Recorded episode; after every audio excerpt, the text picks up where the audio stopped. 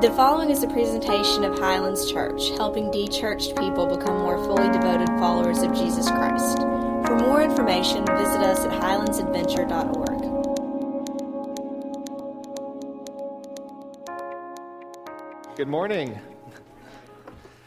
I hope you all enjoyed our very wet weekend uh, and, and the days leading up to that. I know we did. Uh, let me start with a question Do you ever daydream?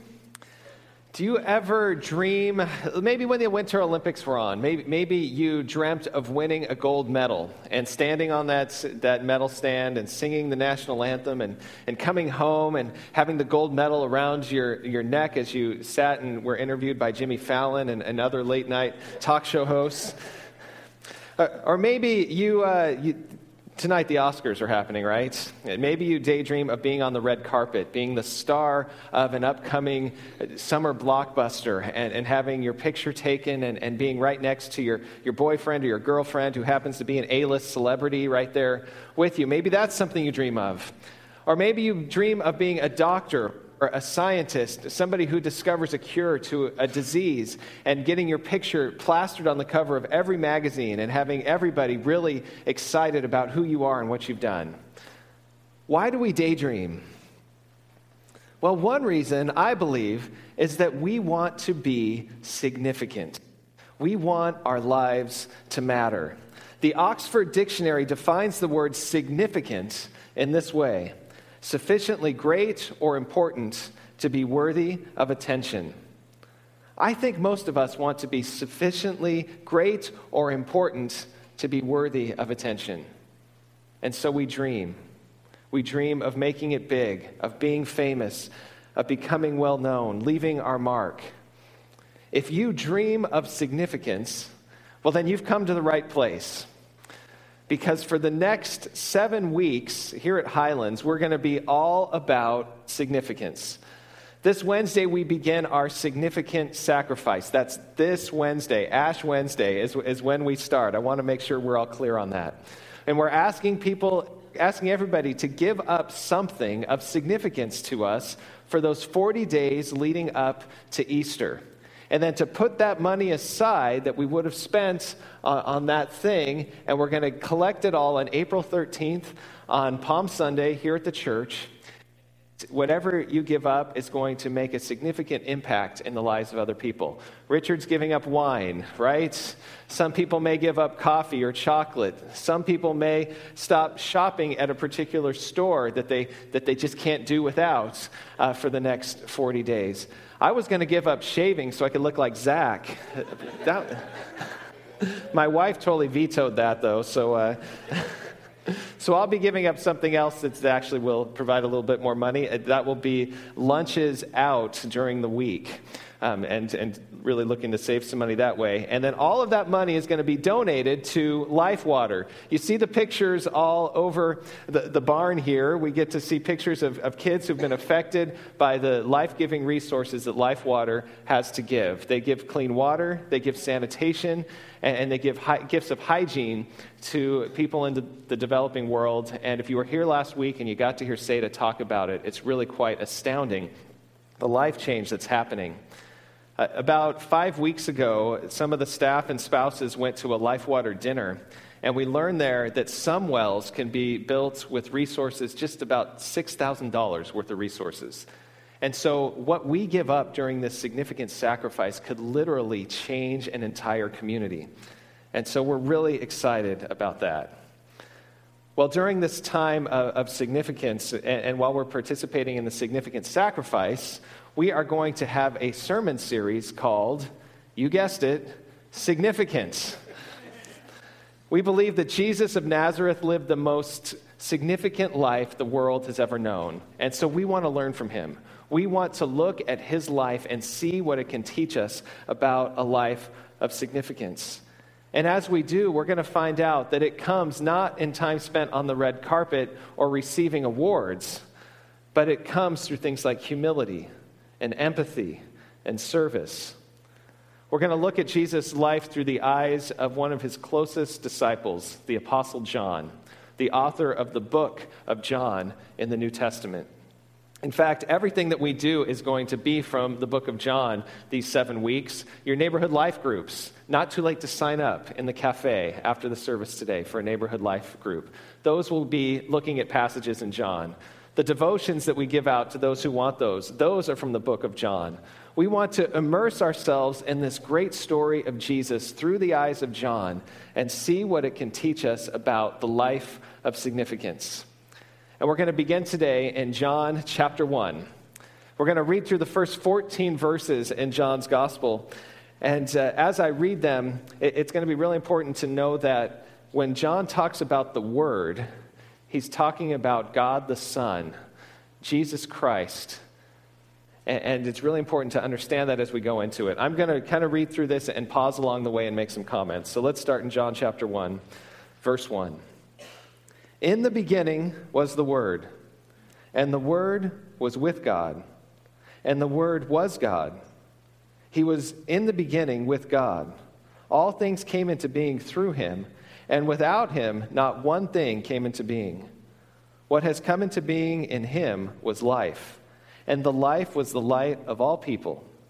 The light shines in the darkness, and the darkness did not overcome it. So John begins by saying, in the beginning. You know, each of the four Gospels begin at different places in history. Mark pretty much begins at a time when Jesus was already an adult.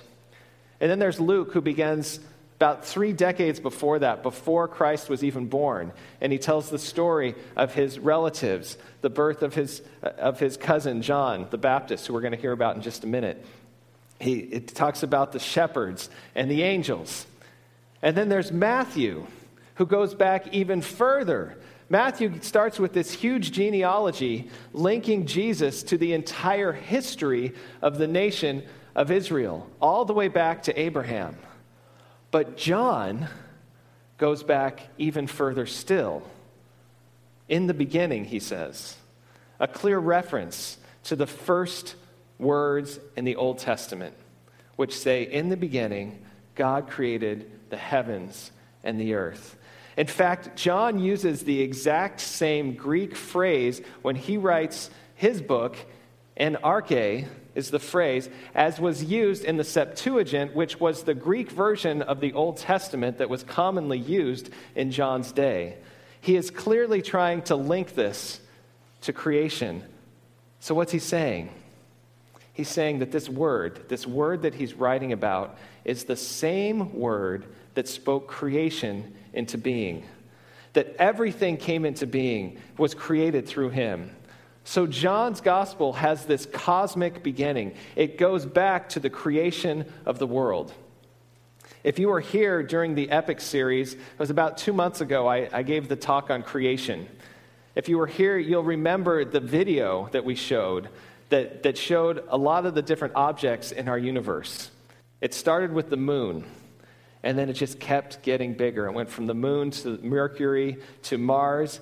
Eventually, it switched from planets to stars. And they kept getting bigger and bigger and bigger until we got to that star, VY Canis Majoris, the largest known star. A star that has a diameter of 2.4 billion kilometers. A star so big that if you were in a passenger airplane traveling along the surface, at 560 miles per hour, if you could do such a thing, it would take you 1,100 years to circle at one time. The person who John is talking about, the Word, is the one who made all of that. And that's pretty significant. So, John begins his gospel by showing how immeasurably significant Jesus is and then he takes a few verses with kind of, kind of a little aside and talks about somebody else of great significance. Another person named John. We know him as John the Baptist. And he says this There was a man sent from God, this is verse 6, whose name was John. He came as a witness to testify to the light, so that all might believe through him. He himself was not the light, but he came to testify to the light. The true light, which enlightens everyone, was coming into the world. Now, it's been suggested that John the Apostle was a disciple of John the Baptist uh, before Jesus came onto the scene. And though John was a great man, John the Baptist was a great man to John the Apostle, living as good a life as anybody the world had ever known up to that point. John knew that his mentor was inferior to Christ. John the Baptist was merely uh, somebody who pointed to the light. He was not the light himself. And, and John the Baptist himself would say that he was not worthy to untie the sandals of the one who was coming after him. So now, having established the superiority of the divine word, the author of the gospel continues and he says this in verse 9 The true light which enlighten the world's I'm sorry, the true light which enlightens everyone was coming into the world. He was in the world, and the world came into being through him. Yet the world did not know him. He came to what was his own, and his own people did not accept him. But to all who received him, who believed in his name, he gave the power to become children of God who were born not of blood or of the will of the flesh or of the will of man, but of God. And the Word became flesh and lived among us. And we have seen his glory, the glory of a Father's only Son, full of grace and truth. This is God's word for us this morning. And now, having read it all, let's pray. Gracious Lord, we thank you for your word, your word written, and your word that took on flesh and lived among us. Lord, as we talk a little bit more about that word this morning, I pray that you would help us to understand it, give us eyes to see, ears to hear, and hearts to receive your word for us today. In Jesus' name, amen. I want to tell a story that was written by Danish philosopher Soren Kierkegaard. It's about a king and a maiden. And this is the story that he wrote. Suppose there was a king who loved a humble maiden. The king was like no other king. Every statesman trembled before his power. No one dared breathe a word against him, for he had the strength to crush all opponents. And yet, this mighty king was melted, melted by love for a humble maiden who lived in a poor village in his kingdom. How could he declare his love for her? In an odd sort of way, his kingliness tied his hands. If he brought her to the palace and crowned her head with jewels and clothed her body with royal robes, she would surely not resist. No one dared resist him. But would she love him? She would say she loved him, of course, but would she truly? Or would she live with him in fear, nursing a private grief for the life she had left behind? Would she be happy at his side? How could he be sure? If he rode to her forest cottage in his royal carriage with an armed escort waving bright banners, that too would overwhelm her. But he did not want a cringing subject. He wanted a lover, an equal. He wanted her to forget that he was a king and she a humble maiden and to let shared love cross the gulf between them. For it is only in love that the unequal can be made equal. The king, convinced he could not elevate the maiden without crushing her freedom, resolved to descend to her. Clothed as a beggar, he approached her cottage with a worn cloak fluttering loose about him. This was not just a disguise, the king took on a totally new identity he renounced his love. Uh, he renounced his throne, sorry, to declare his love and to win hers. In this story, the person in the place of significance and power leaves that all behind in order to pursue the love of his life. The king leaves his crown, he leaves his throne, he relinquishes his scepter, and he becomes a peasant. He scratches out a living in the dirt and he dresses in rags well, this is exactly what Christ did for us when he became flesh and made his dwelling among us. And he did it because he loves us, he did it to pursue us.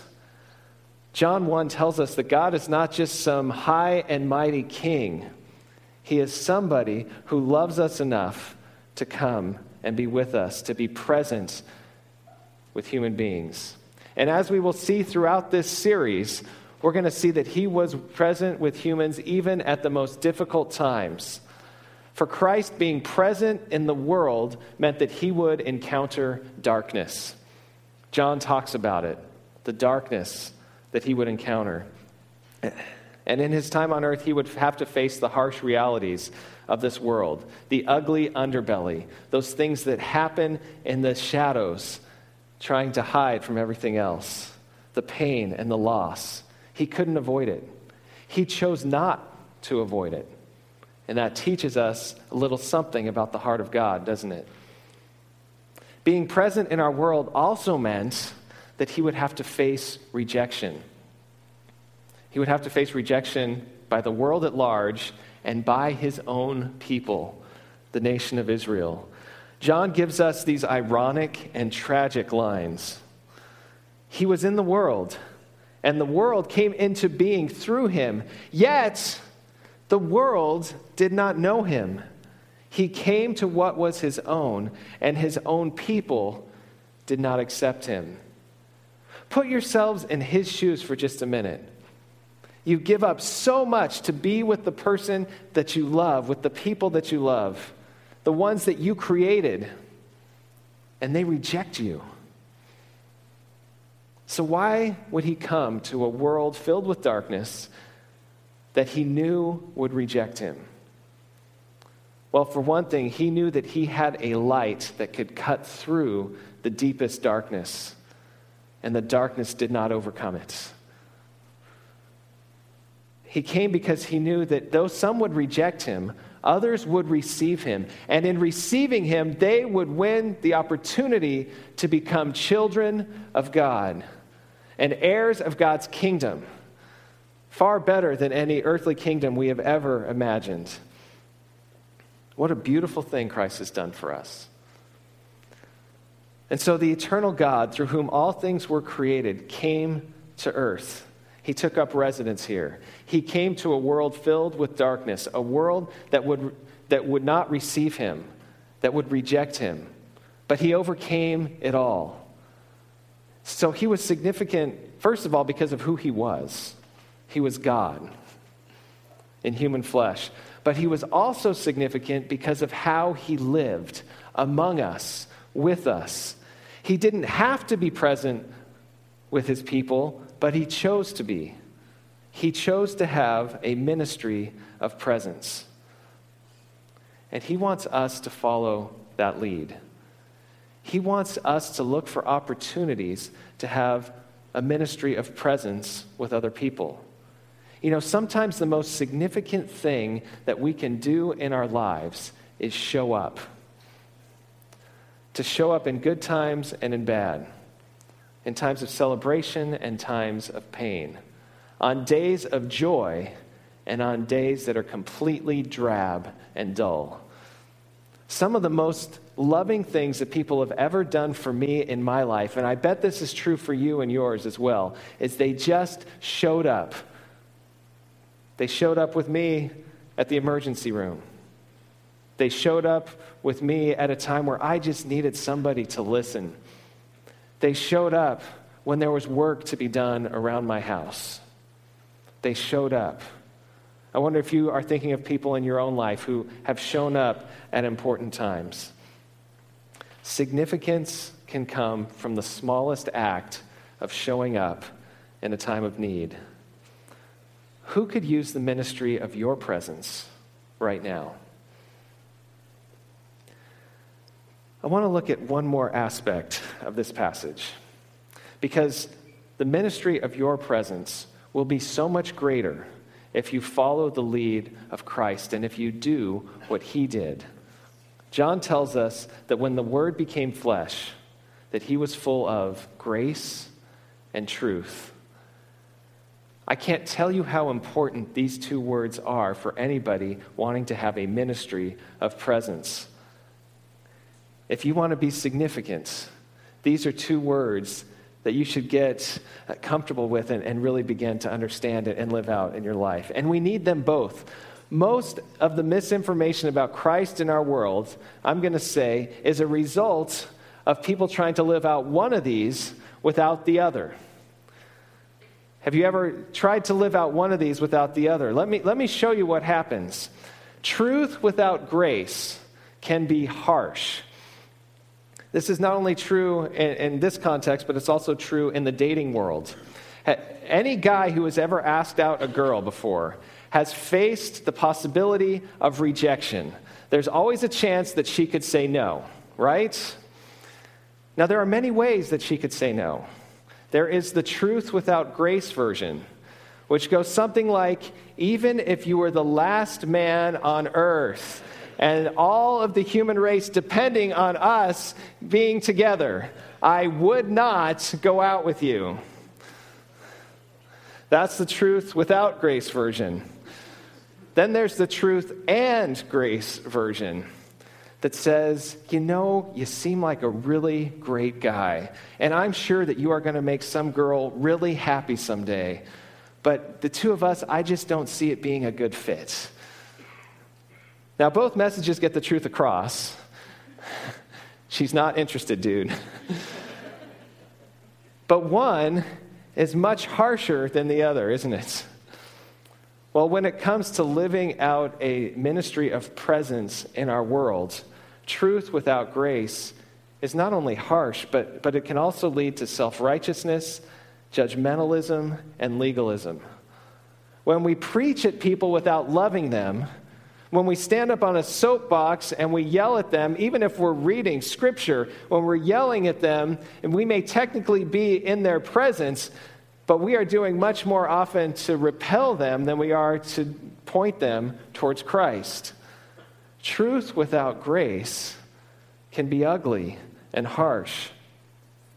But there's another side of the coin, and it's one that is equally deficient it's grace without truth. Now, grace is one of the most beautiful words in the English language. Grace is the reason I am a pastor, and it's the reason I have hope. Grace receives me with open arms even when I am completely unworthy, and it makes me right with God when I don't deserve it. I would be lost without grace. But grace cannot be separated from truth. Grace without truth leads us to a world where kind of like where we live today, where every version of truth is considered equally valid. And that sounds really, really nice. It sounds accommodating. It, that means truth starts with me, and I really like that. But what if I'm not the greatest authority on what is true? What if there's a greater authority? Let's assume for a minute that Jesus Christ is actually who he says he is, that he is God in human form, that he is the one who created everything we see and set up all the laws of the universe. If that's who he really is, then wouldn't he be uniquely qualified to tell us what's real and what's true? To tell us why things are the way that they are? Wouldn't he be more qualified than anybody else? Shouldn't I listen to him more than I listen to some celebrity receiving an award tonight, or to a politician, or to some human philosopher? Wouldn't his truth hold more weight than anybody else's subjective truth? Truth matters. And the Bible teaches a unique story about God and humanity. It teaches us that, that God made a way for broken humans to be put back into a right relationship with God. And that way is the cross of Christ. You know, truth actually gives much more weight to grace. Because when you begin to understand the grace that God has revealed to us, truth shows us that grace is initiated by God Himself. And this God who would take on human form and live among us and that it washes away every wrong we've ever done. And that makes grace more meaningful, I believe. Jesus was the most grace filled person that ever walked the planet Earth, yet he did not sacrifice truth in order to reach people in grace. So, as we show up in people's lives, as we have this ministry of presence, being there when people need us, being there to celebrate and being there to cry along somebody else, as we have this ministry of presence, let's be people of grace. Let's be forgiving and merciful and kind and compassionate and welcoming. And let's also live in a way that points other people to the truth the truth that we have a God who did not stay in heaven but came to earth to bring us back to Him. Let's live in that knowledge and that good news. As I close this morning, I want to ask you to bow your heads and close your eyes. And I want to ask you a few questions. First, are you aware of the presence of Christ in your life? If not, in this time, I want you to ask God to reveal where He is present, where Christ is present in your life right now.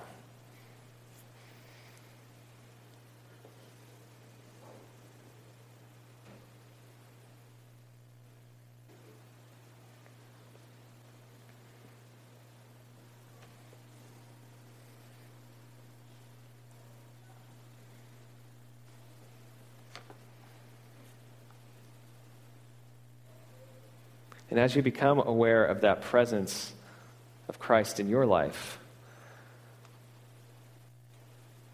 I want to ask the question again Who in your life could use the ministry of your presence? What does that presence look like?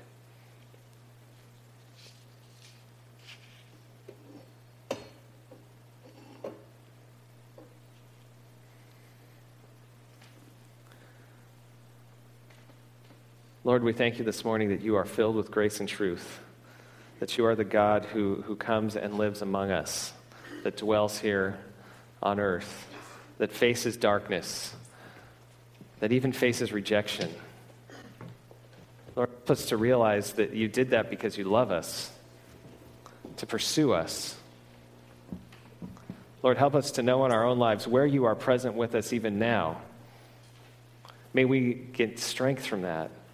May we find peace and joy and hope. And Lord, help us since you have given that to us, the ministry of your presence. May we then go out and have that ministry with others. We ask this in the powerful name of the Word who became flesh and among us. Amen.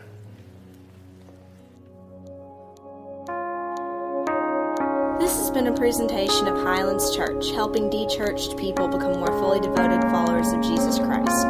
For more information, visit us at highlandsadventure.org.